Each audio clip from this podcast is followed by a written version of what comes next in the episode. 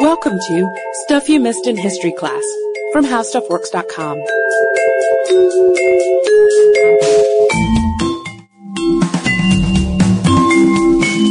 Hello and welcome to the podcast. I'm editor Candace Keener, joined by fellow editor Katie Lambert. Hey Candace. Hey there, Katie. Today we're going to talk about the Stonewall riots, which was the beginning of the gay rights movement. And this was a listener request that has come up several times, and unfortunately we just missed the anniversary of the riots. So here we are, a couple of weeks later, finally touching on this topic that deserves some history class time.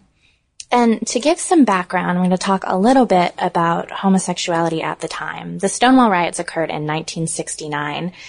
And then homosexuality was still considered a mental illness. It was in the Diagnostic and Statistical Manual, which is what psychiatrists use to figure out what's wrong with you, as a sociopathic disorder. And you could be arrested and put in prison for life for an act of homosexual sex. The FBI was tracking homosexuals and seeing where they went and who their friends were. The post office was keeping track of any sort of homosexual materials that were going through the mail. And it wasn't a good time to be gay. And in New York, where, as we'll learn later, the Stonewall riots actually occurred, there was a criminal statute that said anyone who wasn't wearing at least three articles of gender appropriate clothing could be taken into police custody too. Mm-hmm. So whether you were a homosexual or someone who was transgendered or even someone who was just uh, a transvestite, you still fell into this this grouping of illegal peoples. And because homosexuality was considered a mental illness, therapies like electroshock therapy and lobotomy um, were used to quote unquote cure you. And I had a couple good quotes from people at the time. Um, Bishop Gene Robinson said that life before Stonewall was scary indeed. When I was growing up, homosexual wasn't even a word you said out loud. Anyone who was that way either committed suicide or wound up a drug addict or alcoholic. And Eric Marcus said it was not uncommon in those days for gay people to attempt suicide. I remember many young people who I met telling me about their attempted suicides. It was not uncommon to see somebody with stitch marks on their wrists. So we're talking about a pretty bleak time to be a part of this subculture. But in Greenwich Village in New York City, there was a mafia bar called the Stonewall Inn, where these people felt welcome. It was sort of a haven for them. And not only for them, but people from other states who'd heard about it would make a pilgrimage of sorts to New York to, to visit there. And the Stonewall was the place to be. It was this nasty dive bar, but you could dance there. And they didn't have a liquor license because gay bars weren't allowed to have liquor licenses, which is why it was a mafia bar. And gay bars weren't allowed to exist. to even. exist. But, Much uh, less get a liquor license. Um, but it was pretty gross place. They didn't really care about cleanliness and it was just the kind of place you went if you wanted to dance and go out and hang out with a bunch of other gay people. And during this era, police frequently made raids on bars.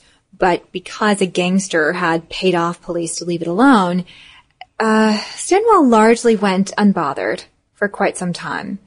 And then on, I wouldn't really call it an auspicious day because it's sort of strange that it coincided, but not too strange. But on the day of Judy Garland's funeral, interestingly enough, Stonewall was, was raided. And it was the second time that week, actually. And this is June 27th in 1969. And again, raids weren't unusual, so it wasn't a huge deal at first. The police walked in and the special cool dancing lights were turned off and it was kind of a code once the real lights came on. Hey, everybody stop dancing, stop touching. Police are in the place.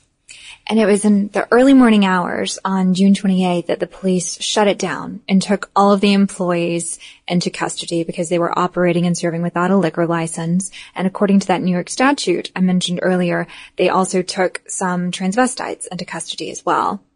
And as the people walked out of the bar, because the 200 people who were there were mostly able to leave, they were walking by and posing and the crowd would cheer as they came out. And everything at first seemed like just another Friday night raid. But the crowd didn't disperse, and in fact more and more people came and gathered until there were nearly 400 that night. And they began talking back to the police, and the police actually had to call for backup and barricaded themselves inside the bar. And some eyewitnesses account which I heard on an NPR story back on June 28th, the anniversary, the 40th anniversary of the Stonewall riots, said that people were chanting things like uh, police brutality, kill the cops, we're not going to take this anymore. Someone threw a Molotov cocktail, someone else tore up a parking meter and actually used it to try to beat down the police barricade.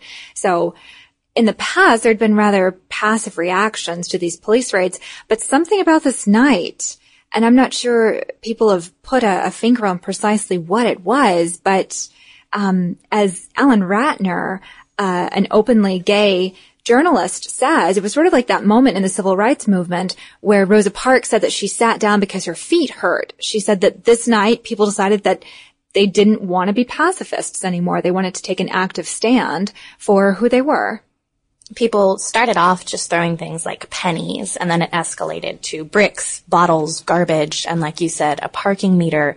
And they started setting fires and the tactical police force came in and that's when things got even uglier because they brought out the billy clubs and there are people lying on the ground, bruised and beaten and bloody. And so eventually the crowd did disperse that night. But perhaps to the police surprise, they came back the following night and for several nights thereafter. And so we had a, a series of riots that were protesting how coarsely the police treated the patrons of Stonewall. And Saturday was more, people came to the bar and they put signs all over it about gay power and gay pride and again, they weren't going to take this anymore. That was the end. And one of the signs said, Inspector Smith looted our money jukebox, cigarette machine, telephones, safe, cash register, and the boys' tips. And the tactical police force was called in on Saturday as well, and there were crowds all over the streets, which they were breaking up, even though a lot of them had nothing to do with the Stonewall riots whatsoever. And in general, acting a little bit aggressive toward the crowds. And Sunday, it was still going on, and Allen Ginsberg was ha- hanging around and said, gay power, isn't that great? We're one of the largest minorities in the country. 10%, you know. It's about time we did something to assert ourselves and was walking down the street saying, defend the fairies. And they were also chanting, we are the Stonewall girls. We wear our hair in curls. We wear no underwear. We show our pubic hair. We wear our dungarees above our Nelly knees. And I apologize for the coarseness, but I did not make it up. But what was so significant about the Stonewall riots was that it was what most people point at as the the catalyst for the gay rights movement. And like Katie had said, the word homosexual wasn't even used in the language. But after Stonewall, the Gay Liberation Front was formed, and it was actually the first organization to include the word gay in its title, which was a huge deal to openly identify yourself as being gay. And then a newspaper named Gay was also launched. And a year after Stonewall, which would have been June 28th, 1970, there were gay rights parades in Los Angeles, Chicago, San Francisco, and in New York. And today, of course, every June in several cities around the world, there are other gay pride marches. But what is perhaps the most important lesson to be learned about the inception of the gay rights movement and how Stonewall kicked that off is that a lot of the people who participated in the riots were homeless adolescents. And you can't underestimate the damaging effect being a homosexual in that time had on people uh, like Katie was saying, it was classified as a mental illness. And so a lot of people who were gay turned to prostitution. They took drugs. They were unemployed because many places wouldn't allow homosexuals to be employed. They weren't accepted anywhere. They could outright fire you if you admitted that you were homosexual. Exactly. And a man who's called one of the founding fathers of the gay rights movement, Dr. Frank Kameny, actually was fired from his job. He was employed by the government. He had his PhD in astronomy from Harvard, and he was a member of the U.S. Map Service, part of the U.S. Civil Service Commission. And you couldn't be a federal employee if you were gay. And this was back in 1957 that he was fired and he knew, and he was one of the first people to openly speak out against this kind of mistreatment.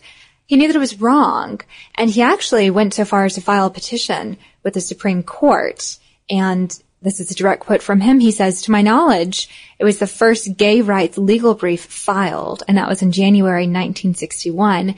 And in March 1961, the Supreme Court denied that petition.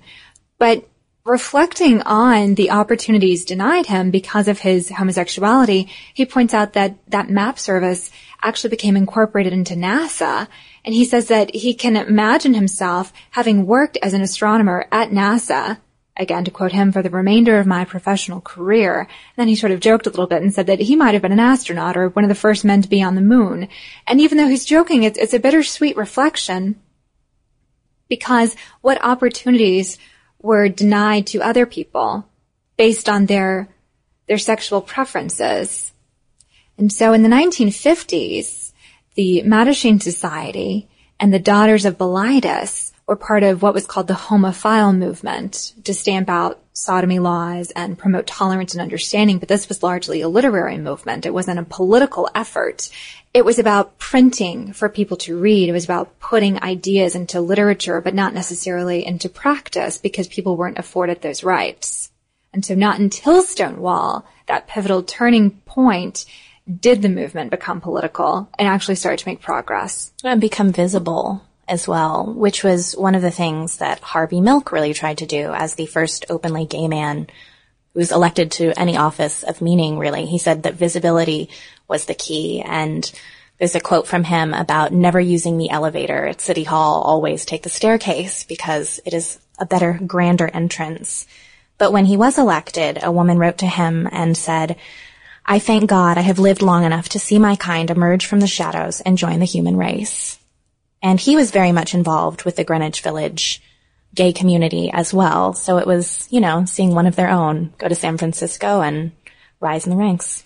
And even though there was a gay community in Greenwich Village, many historians would argue that there was never a cohesive group no. of homosexuals until the Stonewall riots. People were so downtrodden and so oppressed that they were, you know, they were of themselves. You know, you had mentioned that there were a lot of suicide attempts. People lived very bleak existences, but not until this turning point and not really until Stonewall where there was a, almost a, a salon of like minds to come together and find fellowship did this change really emerge and people became a community with a voice exactly. and with a unified thought and deciding to stop living double lives and maybe try for some more openness and so today if you look at some of the issues that the gay rights movement have yet to tackle we have things like uh, marriage retirement financial security and even elder care.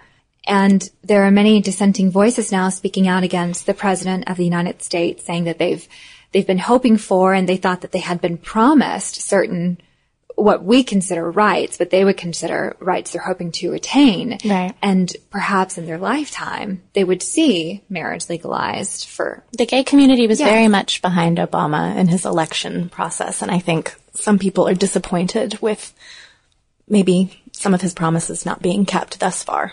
And of course, the news changes on a daily basis. And perhaps by the time this podcast publishes, this will all be old news. But for the sake of not politicizing our content and presenting the facts, it is a definite perspective that people out there should consider that the gay rights movement has come so far, but many people feel that it's stalled right mm, now. Exactly. It hasn't gone far enough. Exactly. But we were very happy to share this important uh, moment in history for all of you and for those of you who requested the topic.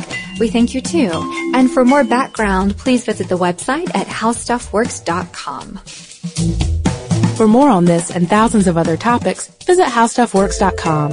And be sure to check out the Stuff You Missed in History Class blog on the howstuffworks.com homepage.